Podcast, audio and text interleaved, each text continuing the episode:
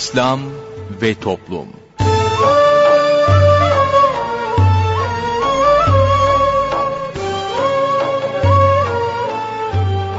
Merhaba sevgili dinleyicilerimiz, yeni bir programla daha sizlerle birlikteyiz.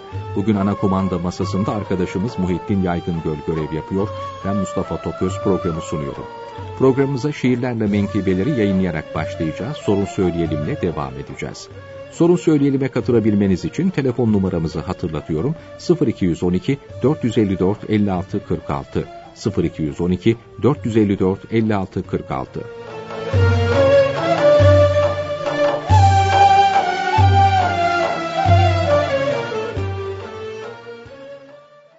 Şiirlerle menkıbeler. İmam-ı Rabbani Kuddise Sirruh. Gönül hastalığı. İmam-ı Rabbani ki büyük bir evliyadır. Sözleri hasta olan gönüllere devadır. Mektubat kitabında buyurur ki bu veli, bir gönül hasta ise onu iyi etmeli.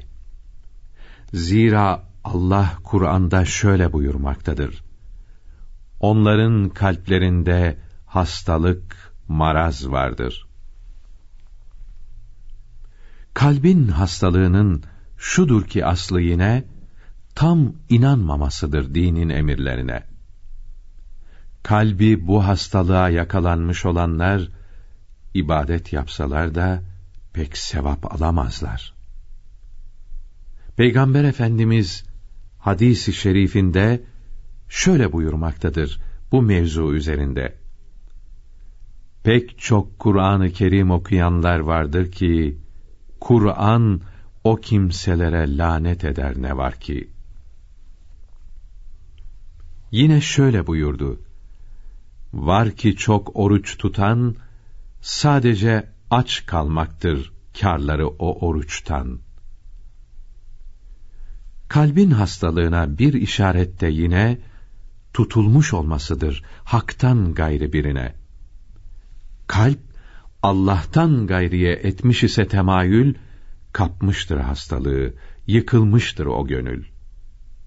Onun tutulması da Allah'tan gayrisine, tutulmuş olmasıdır belki kendi nefsine. Çünkü herkes her şeyi ister sırf kendi için. İyi düşünülürse doğrusu budur işin. Çocuğunu sevmekte vardır yine bu sebep. Mal, mevki ve rütbeyi kendi için ister hep. Her bağlandığı şeyde hep kendi nefsi vardır. Nefsinin istekleri ardında koşmaktadır. Kalp bu bağlılıklardan kurtulamazsa şayet, insanın kurtulması çetin olur be gayet. Bunun için her şeyden daha mühim olarak kalbi bu hastalıktan kurtarmalı muhakkak. Allah adamlarının bir şefkatli nazarı silip atar kalpteki böyle hastalıkları. Bu himmete kavuşmak için de şartlar vardır. Bu da o büyüklere sevgi ve itaattır. Muhabbet ve itaat her kimde mevcud ise, himmet kendiliğinden erişir o kimseye. Böyle bir evliyayı tanımak, onu sevmek, Allah'ın çok büyük bir nimeti olsa gerek. Kimi bu nimetle şereflendirirlerse, mes'ud ve talihlidir, çok sevinsin o kimse. Halk içinde hak ile olur ki o veliler, bir bakışla kalpleri temizliği verirler. O zatlara düşmanlık öldürücü zehirdir. Kalplerini incitmek felaket sebebidir. Bu bâbda buyurur ki Abdullah-ı Ensari: dostlarını sen öyle yaptın ki ya ilahi, onları tanıyanlar sana vasıl oluyor, sana kavuşamayan onları tanımıyor. ve kimi felakete düşürmek ister isen, bizim üzerimize atarsın onları sen. Bir Allah adamını ve bir gönül ehlini bulup dinleyemezse, insan böyle birini, onların kitabını bulup okumalıdır. Zira kitap okumak, sohbetin yarısıdır.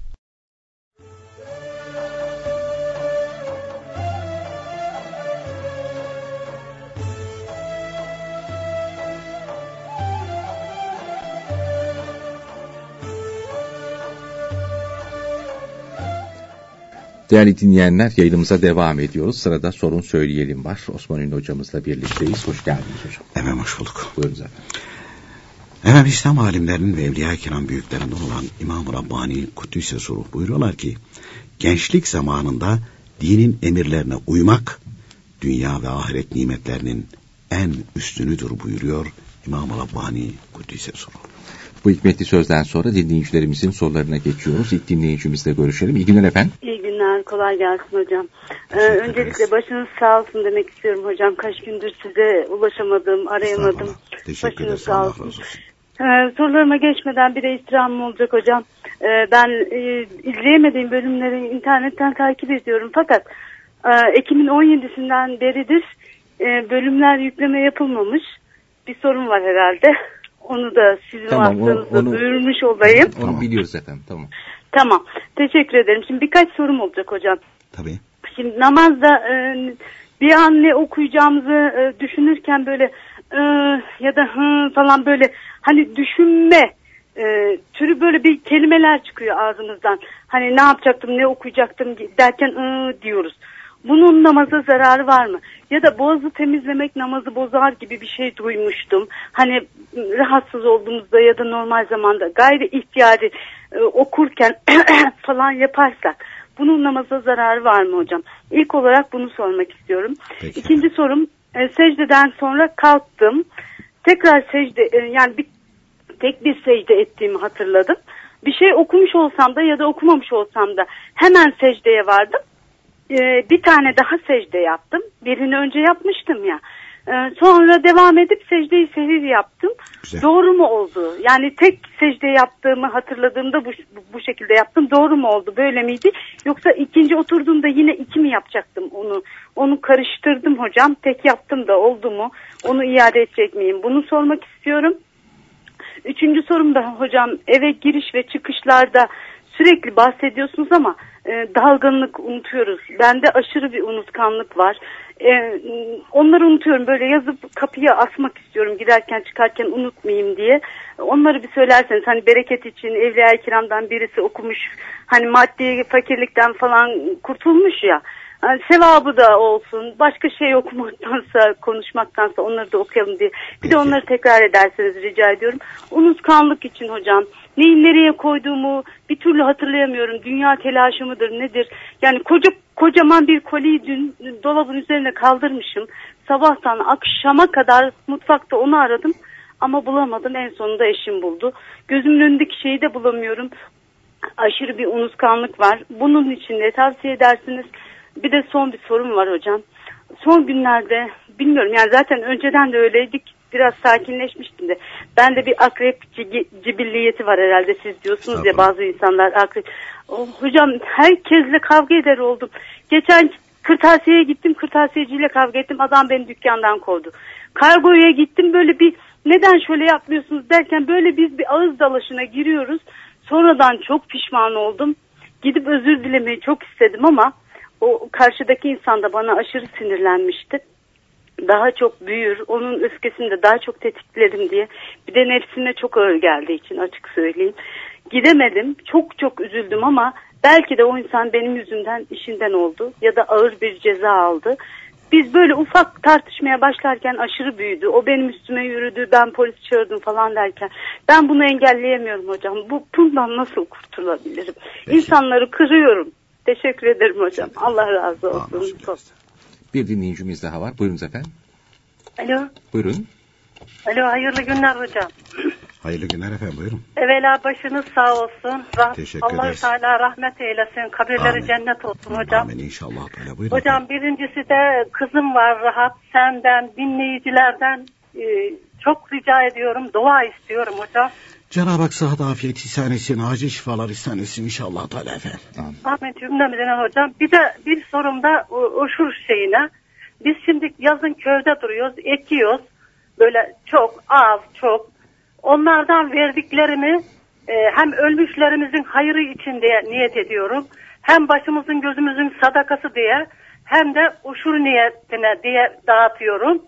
Bu az oldukları için.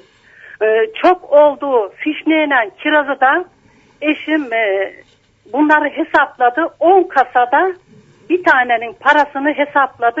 2 tane çeyrek altın yaptı. Hani bu kadar dedi, ediyor dedi. Hocam birisini görümceme namazını kılıyor, orucunu tutuyor, fakir. Ona verdik o çeyrek altını. Bir tanesini de dayısının oğlu kız kaçırdı. Ona şey edeceğiz ama namaz falan kılmıyor. Ona versem uygun olur mu? Yoksa başkasına mı versem uygun olur? Müslüman mı? İman var mı? Hocam namaz falan yok. Müslümanız diyorlar ama. Ya orada kitaplarda buyuruyor ki yani bu Müslümana evet, verilir. Uşur, o da toprak mahsulü zekatıdır. Eğer oruç falan tutuyorsa gene verilebilir. Tamam. Tamam oruç tutuyorlar ama. Tutuyorlar tamam, oruç tutuyorlar. Peki, oldu hocam. Peki. Bir tane de hocam ben şimdi siz ne derseniz Rabbime bin kere şükürler olsun. Şimdiye kadar biz yarım yamalak hiçbir şey bilmiyormuşuz hocam. Şimdi siz ne derseniz ben ona göre uyguluyorum. Ona göre namazımı kılıyorum. Ona göre ibadetlerimi yapmaya çalışıyorum hocam. Namazda tesbihten sonra veyahut da namaza dururken selavat şöyle getiriyorum ben. Bu uygun mudur? Allahümme salli ala seyyidine Muhammed ve ala ali seyyidine ve nebine Muhammed diye. Uygun. Getir. Uygun. Oluyor mu bu? Olur. Oluyor mu hocam? Oluyor. Tamam. Tamam hocam. Peki. Tamam. Allah bir değil bin kere razı olsun. Allah-u Teala sizi hayırlara vesile etsin. Sizin gibileri tamam, eksik etmesin. Estağfurullah. Buyurun hocam. İlk dinleyicimiz çok açık yürekli söyledi. Yani bu şekilde böyle çok açık yürekli insan kendi hatalarını, şeylerini tespit edip yakalarsa bunların tedavi olması da kolay. Çünkü din büyükleri buyuruyorlar ki önce kişinin hastalığını kendisinde bulması, tespit etmesi, teşhis etmesi lazım.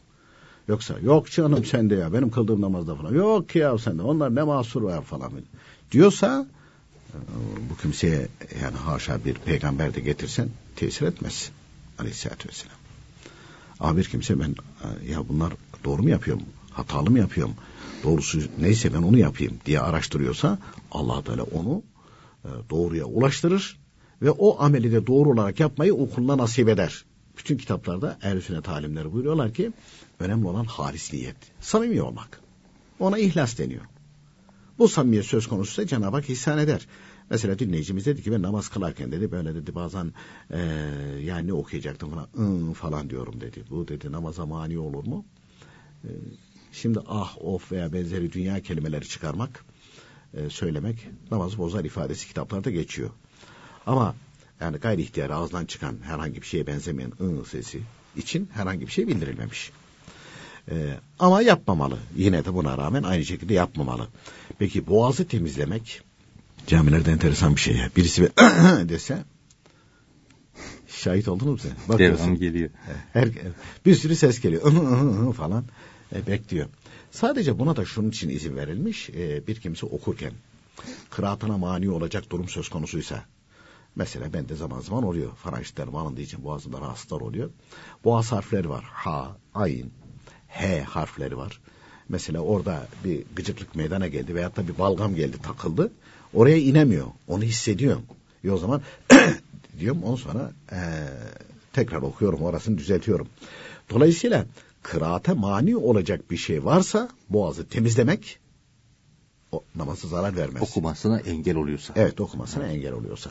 Ama böyle bu durum söz konusu değilse yani onu da aynı şekilde keyfi yapıyorsa namaz bozan ifadesi bile geçiyor. Yani ona da dikkatli olmak lazım. Ama şimdi insanın elinde olmadı. Hapşırdı, insanın elinde olmadı. Öksürdü. Mesela bu geçiş dönemleri. Sonbahar, ilkbahar. Bunlar geçiş dönemi. birden havalar mesela soğuğu veriyor. Kışa girerken sonbaharda. Baharda da ani bir düşüşte bir sıcak artı veriyor. İkisi de tehlikeli. Çünkü vücut adapte olamıyor. Hele bizim gibi yaşlı olanlar için daha da zor. Yok, gözümün içine bakma, yaşlıyım ben. Dolayısıyla çünkü Hüseyin Hilmi Efendi rahmetullahi teala aleyh İslam Ahlakı kitabında yazmışlar. 30'a kadar gençlik, 30'la 50 arası, 30'la 50 arası yetişkinlik, 50 ile 70 arası yaşlılık, 70'e yukarısı pir-i faniymiş. Ama hani bundan sonra gelecek olan yaşlar şeyi çok. Handikap. Yok, kazancı çok. Hı. Ama o nispeti de sizin ifade ettiğiniz gibi handikap da çok. Allah Teala onun için erzeli ömreden hepimizi muhafaza buyursun. Cenab-ı Hak ne takdir ettiyse olacak. Onun dışında aynı şekilde yapacak veya söyleyecek herhangi bir şeyimiz söz konusu değil. Dolayısıyla hava değişim oluyor. Bu geçiş dönemlerinde üşütüyoruz. Üşütünce de öksürme, ondan sonra benzeri şeyler, hapşırma otomatik olarak geliyor. Hani dinleyicilerimizin hatırına gelebilir. Ama canım ben hapşırdım işte, namazım bozuldu. Gelebiliyor. Çünkü önceki yayınlarımızdan da bizim dikkatimizi çekiyor. Mesela burada dinleyicimiz dedi ki normal herhangi bir şeysi yok. Boğazını temizledi veyahut da sesi çıkardı falan. Buradan hüküm çıkarabilen olabiliyor. Ben geçen hapşırdıydım falan. Ona mani olamazsınız ki. Kitaplarda anlatılırken buyuruyor ki esnemek de gelebilir insanın. Namaz kılarken esneme durumu da söz konusu olabilir. Esnerken veyahut da hapşırırken, eğer ayaktaysan işte aslında sol elle kapatırken sağ elin arka şeyiyle esnerken veya hapşırık fazla geliyorsa bazen mesela balgamla beraber gelir, çıkabilir. Onu bu şekilde eliyle kapatılır diye de kitaplarda zikrediliyor. Bunlardan namazı bozmaz ifadesi geçiyor. Onun için kendi isteğimizin dışında meydana gelenler de mesul değiliz. Namazımız zarar vermez. Ama keyfi olarak deminki vermiş olduğunuz misalde gene bir süsü zannediyoruz. Onlar da böyle tetikte bekliyordu. Öksürecekti ama öksüremedi. Bir kahraman çıksa da bir öksürse de biz de öksürelim diye bekliyor falan. Birisi bir diyor, bir bakıyorsun caminin içi gidiyor artık. Yani süsü zannediyoruz hani. Onların da tıkanmıştı. Özellikle kış aylarında tabii. Evet, kış aylarında çok oluyor bu. Efendim gelelim. Dinleyicimiz hakkında tebrik etmek lazım. Doğru anlamış. Mesela birinci rekatta secdeye gittim, secdemi yaptım, ayağa kalktım, birden hatırladım ki tek secde yapmışım. Hemen indim, bir secde daha yaptım, ondan sonra tekrar kalktım, okumalarıma devam ettim. Sonunda da secdeyi sehiv yaptım. Doğru mu yapmış? Evet, doğru yapmış. Peki iki defa mı yapacak secdeyi? Hayır. Bir defa, birisini yapmış çünkü birisini yapmıştı, ikincisini de yaptı. Ama orada farzı geciktirdiği için secdeyi sehiv de namazını kurtardı. Peki böyle bir namazı bozmak mı evla, yoksa dinleyicimizin uyguladığı şekildeki bu hali uygulamak mı evla? Bu hali uygulamak evla buyuruyor. Bu hali uygulayabilmek için de fıkıh bilgisi, ilmihal bilgisi lazım. Eğer bilgisi varsa bu dinleyicimiz onu öğrenmiş. Ve dolayısıyla bu namaz ben secdeyi sehiyle kurtarırım. Secdemi yaparım, yapmış, doğru yapmış. Ondan sonra secdeyi sehilde yapmış, namazda kurtulmuş. Doğru yapılmış efendim. Efendim dinleyicimiz bir de eve girerken çıkarken okunacak dualarla alakalı İslam Ahlakı kitabı var. Orada bunlar yazılı. Evden çıkarken niyet düzeltmeli. Eğer işi varsa ya Rabbi işte çoluğumun çocuğumun nafakasını temin etmek, senin dinine hizmet etmek, insanlara faydalı olmak niyetiyle der. Sol ayağına çıkar, sağ ayağına aynı şekilde giyer. Hemen Ayet-el Kürsi okur buyuruluyor. Eve girdiği zaman İhlas Suresini okumak. Sağ ayakla girilir. Eve de girerken selam verilir buyuruluyor. Selam verilir. Diğer abdest için dualar İslam Ahlak kitabında, diğer dualarda aynı şekilde yazılı. Selam verilir derken kimse yoksa? Esselamu aleyna ve ala ibadillah salihin diye selam verilir. Kimse yoksa. Kimse yoksa bize göre kimse yok. Aslında melekler var buyuruluyor orada. Onlara selam verilir buyuruluyor. Evet. Peki efendim, ikinci bölümde devam edeceğiz.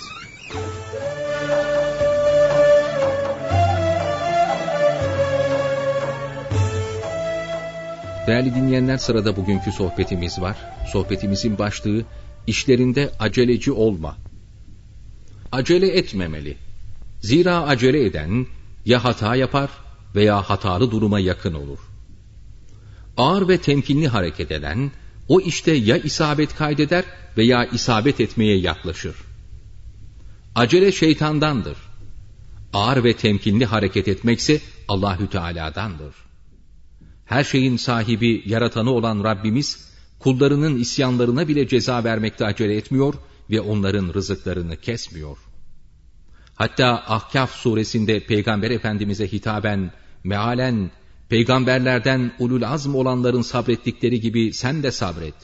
Onlara azap verilmesi için dua etmekte acele eyleme buyurmaktadır. Bunun için işlerinde acele etmemeli ve hemen karar vermemelidir. Zira aceleyle verilen kararlara şeytan karışır. Hadis-i şerifte acele şeytandandır, teenni Rahman'dandır buyuruldu. Peygamber Efendimiz vefatlarından önce Mescid-i Nebi'de Eshab-ı Kiram'a hitaben "Ey muhacirler ve ey ensar! Vakti belli olan bir şeye kavuşmak için acele etmenin faydası yoktur. Allahü Teala hiçbir kulu için acele etmez. Bir kimse Allahü Teala'nın kaza ve kaderini değiştirmeye, iradesinden üstün olmaya kalkışırsa onu kahr ve perişan eder. Allahü Teala'ya hile yapmak, onu aldatmak isteyenin işleri bozulup kendi aldanır buyurmuşlardır. Nefsi emmare inatçıdır. Bir işi murad ettiği vakit neticesine varmaya acele eder. Bunun için nefsin istediği bir şey hatıra gelince şeytan fırsatı kaçırma hemen yap der. O da yapar. Şeytanın vesvesesi olan hayırlı iş insana tatlı gelir ve aceleyle yapmak ister. Bunun için hadis-i şerifte Allahü Teala acele etmeyeni sever. Acele şeytandandır. Allahü Teala hilmi yani yumuşak huyu sever buyurulmuştur. Umumiyetle acele etmeye sebep insandaki dünyalık toplama hırsıdır. Kanaat sahibi olan bundan kendini korur. Zira kanaat bitmeyen bir hazinedir. Kalbe gelen şeyi yaparken Allahü Teala'nın rızası var mı yok mu diye düşünmeli. Sevap mı, günah mı olacağını anlamalı ve günah değilse yapmalıdır. Böylece teenni edilmiş yani acele edilmemiş olur. Yalnız bazı yerlerde acele etmek lazımdır. Hadis-i şerifte acele etmek şeytandandır, 5 şey bundan müstesnadır. Kızını evlendirmek, borcunu ödemek, cenaze hizmetlerini çabuk yapmak, misafiri doyurmak, günah yapınca hemen tövbe etmek buyuruldu. İhtiyaçları ve kıymetli şeyleri elde ederken acele etmeyip, yavaş, temkinli hareket etmeye vakar denir. Vakar, ağırbaşlı olmaktır. Yoksa fırsatı kaçıracak, menfaatini kaptıracak şekilde uyuşuk olmak değildir. Ebu Abdullah Nibaci Hazretleri talebelerine hitaben, Allahü Teala'dan gelen şeyleri, nimetleri ve kendisinden Allahü Teala'nın neyi istediğini bilmeyen kimse kalbini perdelemiş olur. Kim nefsinin isteklerine kavuşmak için acele ederse, iyiliklere kavuşma yollarını keser. Kim nefsinin her istediğini yer ve bunların peşine düşerse, o kimsenin başına çeşitli belalar gelir buyurmuştur. İmam-ı Azam Ebu Hanife Hazretleri, talebesi Ebu Yusuf Hazretlerine hitaben, yolda yürürken vakarlı bir şekilde yürü. Acele acele, salına salına yürüme. İşlerinde aceleci olma. Konuşurken yüksek sesle konuşma. Bağırıp çağırma, daima kendin için sükûn ve sükûtu seç buyurmuştur. Evladı Resul'den olan Muhammed Cevat Hazretleri de 3 şey kimde bulunursa pişman olmaz. Bunlar acele etmemek, meşveret ve tevekküldür buyurmuşlardır. Bir günah işlendiği zaman tövbe etmekte acele etmeli, tövbeyi sonraya bırakmamalıdır. Zira hadis-i şerifte ölmeden evvel tövbe ediniz. Hayırlı işleri yapmaya mani çıkmadan önce acele ediniz. Allahü Teala'yı çok hatırlayınız. Zekat ve sadaka vermekte acele ediniz. Böylece Rabbinizin rızıklarına ve yardımına kavuşunuz buyuruldu.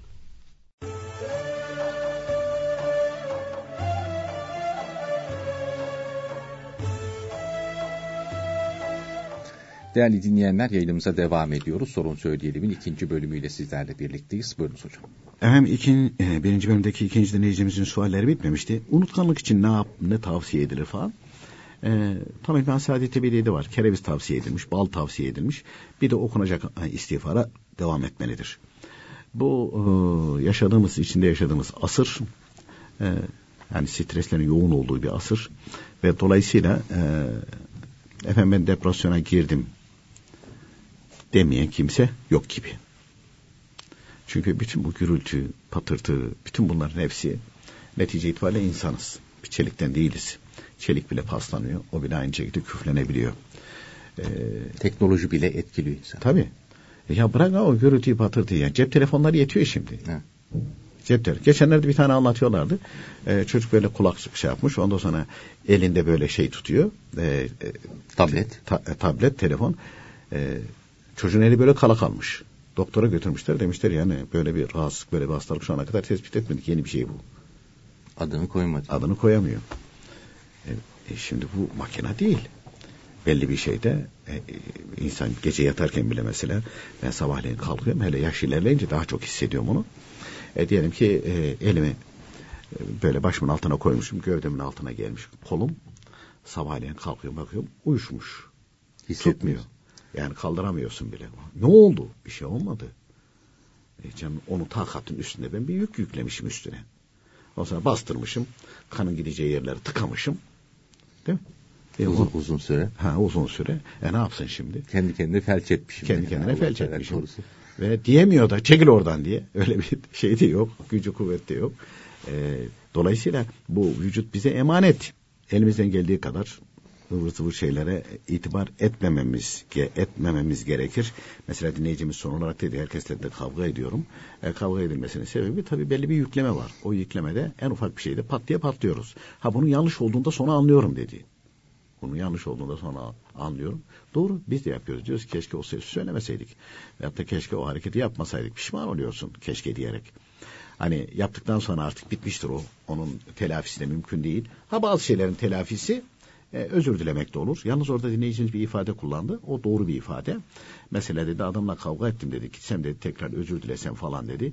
Yani kavga belki de büyüyecek. Onun için kitaplarda buyuruyor ki bazı şeyler için hani özür dilemek, helallaşmak için gidildiği zaman fitneye sebebiyet verecekse ifadesi geçiyor. Şimdi gidecek bu alttan alacak. Karşı taraftaki tamam haklı maklı falan ama bağırıp çağırmak suretiyle o da hak sınırını aşmış. Allah rahmet eylesin Emel abilerin buyurduğu gibi kavga iki deri arasında olur buyuruyorlardı. Doğru yani birisinin haklılık oranı yüksektir ama öbürsü tamamen %100 haklı birisi %100 haksız demek değildir. Bir oranları farklı olabilir. Böyle durumlarda dua etmeli. Peki nasıl kurtulunur bundan? Yani unutkanlık için kereviz, bal tavsiye edilmiş. İstiğfara devam edeceğiz. Fazla şeyi kafaya takmamaya elimizden geldiği kadar tamam tavsiye ediliyor. Doktora gidince doktor da diyor kafana takma da o zor iş. Şimdi ben ortaokul liseye giderken hatta mezun olduğum zaman ilk öğretmenlik yıllarımda falan o zaman böyle şeyde şimdi İstanbul'da Bakırköylük diyorlar ya. Evet. O tip fıkralar, çocuk fıkraları çok yaygındı. Edepliydi de. Benim de hoşuma giderdi. Bazen derslerde çocuklar böyle şey yaptığı zaman araya öyle bir uygun bir fıkra anlatırdım çocuklara da. Hemen rahatlardı, gülerlerdi, şey yaparlardı. Tekrar vermeye başlıyorsun o sana. Şimdi adam doktora gidiyor. Neyse Bakırköy'e gidiyor, tedavi oluyor. Kendisini dar zannediyormuş bu. En sonunda doktor çeşitli testlerden geçirmiş. Kanaat getirmiş iyi olduğuna dair. Artık taburcu edecek. Hatta doktora tamam demiş ya ben darı değilim. Ben insanım. Neyse çıkmış tam hastanenin bahçesinde bakmış tavuklar var. Geri dönmüş gelmiş. Doktor bey demiş. Ben demiş dar olmadığımı biliyorum. Ama tavuklar benim dar olup olmadığımı bilmiyor. Gel bakalım geriye. Gel bakalım geriye. Dolayısıyla şimdi biz helallaşacağız, gideceğiz de biz sakinleştik, kul hakkı dedik. Ama karşıdaki buna müsait mi? Aa, gördün mü bak aklım, ben senin canına okurum falan diye bir de saldırabilirdi, bilmem ne yapabilirdi falan filan. Ama dedi hani dedi oradaki münakaşa sebebiyle işinden olma falan olmamıştır inşallah falan. Onlar için de dua etsin, Cenab-ı Hak hayırlısını versin. Ama kendi rahatsızlığını, kendindeki o şeyi tespit ettiyse bunu tedavi etmek mümkündür. İstiğfar ve la havleyi okumaya devam etmeli. Zaman zaman aynı şekilde bir Fatiha, 3 İhlas, başında sonunda 3 salavat-ı şerife. Hatta tam ilmihalde büyük alimler deniyor. Onların isimlerini okumalı. Ve okuduğu bir Fatiha, 3 İhlas ve salavat-ı şerifelerden hasıl olan sevabı orada isimleri geçen zatların ruhlarına hediye etmeli. Sonra da ya Rabbi bu zatların hatırı ve hürmetine ben bu huyumdan kurtulmak istiyorum. Bana kolaylık ihsan eyle ya Rabbi. Efendim nasıl olur? Allah Teala yaratırsa olur. Vallahi de billahi de olur. Hiç anlamazsın onu. Hiç anlamazsın onu. Onun için Cenab-ı Hak kolaylık ihsan etsin. Bir de İslam Ahlak kitabının o öfke bahsini defalarca okumalı. Ha, tamam, bunu orada tedavi şekillerde bildiriliyor. Buna ilaveten bir de mektubatı okursa daha da iyi olur inşallah Teala. Gelelim efendim son dinleyicimiz bir suali vardı. Bu dinleyicimi de tebrik ederiz maşallah. Yani bazılar diyor ki efendim diyor işte biz anlayamadık da yapamadık da şimdi o zor oluyor da falan. Bak köye gidiyoruz diyor. Köyde bahçeler, tarlalar var. Bunları ekiyoruz diyor. Elimizden geldiği kadar biz oradan elde ediyoruz. Aynı şekilde o elde ettiklerimizden veriyoruz dedi. Uşur olarak veriyorum dedi. Ama niyet ederken de hani babama da sevabı olsun ona. Zaten biz verdiğimiz zekatın, verdiğimiz uşrun, kıldığımız 5 vakit namazın, tuttuğumuz Ramazan orucunun sevabını Hanefi mezhebinde göndermek caiz. Yani bu da aynı şekilde verdikleri uşrun sevabını gönderiyor. Göndersin, herhangi mahsur söz konusu değil. Bir de hani vişnemiz oldu dedi, işte 10 kasada bir kasasın dedi. Beyim ayırdı. Maşallah yani karı koca ayırdı dedi. Onun dedi bedeli şu kadar para ediyor dedi. Bir de altın yapmışlar. Altın yapmışlar. Zaten ya kendisini verecekti vişnenin veyahut da bedelini altın olarak verecekti. Tebrik ederiz. Doğru yapmış. Hani bazıları nerede bulacak efendim, nasıl yapacak? Yapmış ya işte, köydeki vatandaş yapıyor bunu ha. Sen şehirdesin. Hatta bir dinleyicimizin birisi demişti, siz dedi bir yayında dediniz yani 1 gram altınlar da çıkardılar, 0.15 gram altınlar da çıkardılar. Ben bir gittim dedi, hakikaten varmış dedi, yani yarım gram altın bile varmış dedi. Biz oturduğumuz yerde kendi kendimize de ahkam kesiyormuşuz ya, olmaz ya, olur mu ya, kim yapacak ya, ya yapıyor, yeter ki sen talep et. Hani zaman zaman şey yapıyoruz, bak şeyde başarılı oldu, Kabe resimli, cami resimli seccadelerde sadeye döndüler. Talep o şekilde olunca onlar da öyle yapıyor. Geç çocuklar için veyahut da büyükler için böyle yazılı tişörtler, resimli tişörtler var çocuklar için falan. Ya girdiğin zaman mağazaya de ki arkadaş bunun yazısı var mı? Resimsiz var mı? Yoksa alma, çık oradan. Efendim 3-5 mağaza. 3-5 mağaza şey yap. 3-5 mağaza sahibi duysun. Bunu 1-2-3-5 şey yapınca onlar satıcı. Para kazanacak. Adam yazılı tişörtler satılmayınca ne yapacak? Arkadaş diyecek ya bunları almıyorlar. Sen yazısı gönder bize. İstemiyorum bunları. Al götür diye verecek adam. İmal eden firmaya. Nitekim tesbihlere de Allah Muhammed ismini yazdılar diye. Şimdi onlar da aynı şekilde. Neredeyse kayboldu. Kayboldular. Demek ki burada biraz da hata bize. Bizde. Bizim de aynı şekilde tepki göstermemiz gerekir. Söylememiz gerekir. Söylersek netice alınır mı? Evet, söylersek netice alınır. Biz mesela yıllardır anlatıyoruz. Naklediyoruz daha doğrusu. Efendim işte anlayamazlar falan. İnsanlar ahmak yerine koyuyor. Olur mu bir şey anlayamaz? Bak dedi köydeyiz dedi. 10 kasa vişneden birisinin dedi bedelini hesap etti. Beyim bunda 2 tane çeyrek altın etti. Birisini dedi aynı şekilde hani namazını falan kılan var. Akrabadan ona verdik. Öbürsü dedi oruç tutuyor. Oruç tutana da verilir. Yani Müslüman demektir. Müslümana verilir. Niye orada ısrarla bazı dinleyicilerimizin hatırına gelebilir? Niye Müslümansa Müslümana verilir? Kitap böyle yazıyor. Bakın sadaka Müslüman gayrimüslim herkese verilir. Sadakayı fıtır Ramazan'da verilen, 10 sene zekat, adak, bunlar Müslüman fakire verilir. Kitaplar öyle yazıyor. Dinimiz öyle bildiriyor. Biz de ona uyacağız. Kendi kafamıza göre. Olur mu canım falan değil mi? O zaman dinin bildirdiklerini inkar edersin. Allah-u Teala'nın emirlerine değil, kendi nefsine uyarsın. Bir dinleyicimizin sorusu var hocam. Diyor ki bizim köyde diyor yeni bir adet olmuş. Biz hani köyün dışında yaşıyoruz. Bir cenazemiz vardı dolayısıyla. Onun için gitmiştik köye. Mezarlığı diyor yani tabir yerindeyse diskoya çevirmişlerdi. Ellerinde megafonlarla falan. Böyle koro halinde ölüyü defnettikten sonra bir şeyler söylüyorlarmış, bir şeyler okuyorlarmış. Tabii orada köylüleri oynatacaklar ya. Değil mi? Yani Enteresan. Şimdi herkes yaptığını karşılığını mutlaka görecek. Bunu unutmamak gerekir. Din görevleri, yani şu anda ister camide vazife alsın, ister Kur'an kursunda vazife alsın, nerede vazife alırsa alsın. Yani Allah-u Teala kendilerine imamet, müezzinlik, ondan sonra vaizlik veyahut da Kur'an-ı Kerim kurslarında muallimlik ihsan etmiş. Bu bir nimet. Ama sen bu nimeti, ters çevirip Allah-u Teala'nın diniyle oynamaya kalkacak olursan, nitekim oynayanların akıbetlerini şimdi görüyoruz. Görüyoruz. Bir zamanlar vardı, bütün televizyonlara çıkıyor falan, kafasına göre ona saldırıyor, buna saldırıyor falan. Herifin geldiği nokta şimdi, ben diyor deistim diyor. Öcü gibi şimdi artık. Öcü gibi. Hepsinin akıbeti. Yarın mahşerdeki ne olacak? Ahiretteki ne olacak? Toprağın altına gidecek bunlar. İmansız gidiyor. İmansız gidecek bu halde. İmansız gidecek. Dolayısıyla burada hoca efendilere, imam efendiler oturup kendi muhasebelerini yapmaları lazım. Ben ne halt ediyorum diye. Hani diyecekler efendim ağır bir ifade, halt etmek, evet. Yani şey değil ama halk tabiriyle bu. Halt etmektir. Yani Allah-u Teala'nın dinine müdahaledir. Allah-u Teala aynı şekilde buyuruyor. Böyle olacak. Cenaze namazı bu. Cenazede bu. Sen gidiyorsun aynı şekilde. Orada Kur'an-ı Kerim hoparlörle okuyorsun. Namazı hoparlörle kılıyorsun. Ezanı hoparlörle yapıyorsun. Bir de iftira ediyor. Peygamber Efendimiz bile olsa şimdi buna cevaz verirdi. Yani ben bunu iyi kabul ettim. Dolayısıyla peygamber de beni aynı şekilde tasdik eder demek istiyor. Bireh. Ya öyle demek istemiyorum. Yaptığı fiiliyat onu söylüyor. Başka türlü onun ifade edilme şekli söz konusu değil. Yani Peygamber Efendimiz'in Aleyhisselatü Vesselam dinine müdahale ediyorsun. Bunun bir bedeli olur. Bunun bir cezası olur. Allah-u Teala korusun. Çocukların dinsiz imansız olur. Kendin de imanı gider, imansız gidersin. Camide imam olman kurtarmaz seni. Onun için herkesin aklını başına alması gerekir. Hiç kimsenin garantisi yok. Ha Osmanlı var? Yok. Hiç kimsenin yok. Yok. Dinleyicimiz bir de diyor ki ben sonradan, herkes dağıldıktan sonra, bir şey diyememiş tabii orada. Herkes onu yapıyor. Herkes dağıldıktan sonra yanında mı artık bir yerden bulmuş talkın nasıl verilir?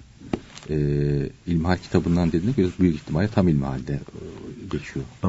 Namaz kitabında var. Veya oradan kendisi oturmuş, herkes gittikten sonra artık annesi mi babası mı kimse talkın vermiş.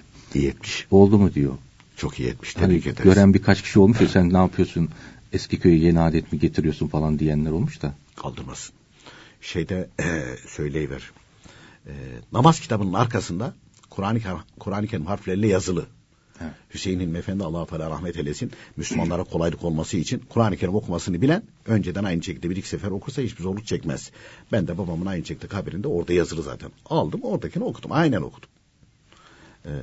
Daha önce aynı şekilde annem vefatında aynısı. Kayınpederim vefat etti aynısı. Yani gittim başlarında. Hatta herkese göstermek için kağıdı çıkarak okuyorum. Efendim ezberinde. Boş ver sen ezberi. Kağıttan oku. Hiç şey yapma. Namaz kitabında var. Efendim yırt orasını. Fotokopi çek. Zor bir şey değil. Hatta şimdi şey de var. Söyleyiver. Onu şeye tarattırırsın. Skyner'a tarattırırsın. Bilgisayardan çıkışını bile ararsın. Onun için böyle durumlarda anamın vasiyeti var, babamın vasiyeti var. Talkını ben vereceğim. Hadi güle güle diyeceksin. Ya bu yanlış. Git dersin. Sana da diyeceksin yanlış. Eğer samimiyse Allah-u Teala bunu nasip eder. Demek ki anası babası hayırlı bir ameli vardı ki oğluna doğru bir talkın yapma durumu söz konusu olmuş. Yani bizim mesela şahit olduğumuz hadiselerde hiç alakası yok. Mesela bir dinleyicimizin birisi bizi dinliyormuşmuş, vefat etmiş, kızına vasiyet etmiş. Demiş ki Osman Ünlü'ye ulaş, iskatımı yaptır. İzmir'de mi? Neredendi falan? 2 kız kardeşti. İşte babaları terk etmiş. Vietnam'a mı ne gitmiş falan. Dedi ki böyle bir vasiyeti var. Dedim ya vasiyet etmiş. Geri mi çevireceğiz? Tabii ki yaparız dedim. Tanımayız etmeyiz. İzmir nere, İstanbul nere, nereden bileceksin? Ama Allah bana nasip ediyor. Allah bana nasip ediyor. Onun için de herkes bu zamanda yani anasına babasına da vefat ettiyse onlara da sahip çıksınlar. Kendisini kurtarmaya baksın herkes. Evet, kendisini kurtarmaya baksın. Peki efendim, çok teşekkür ediyoruz vermiş olduğunuz bilgilerden dolayı. Biz teşekkür ederiz efendim. Sevgili dinleyicilerimiz, bugün de programımızın sonuna geldik. Yarın yine aynı saatte buluşmak ümidiyle hoşçakalınız.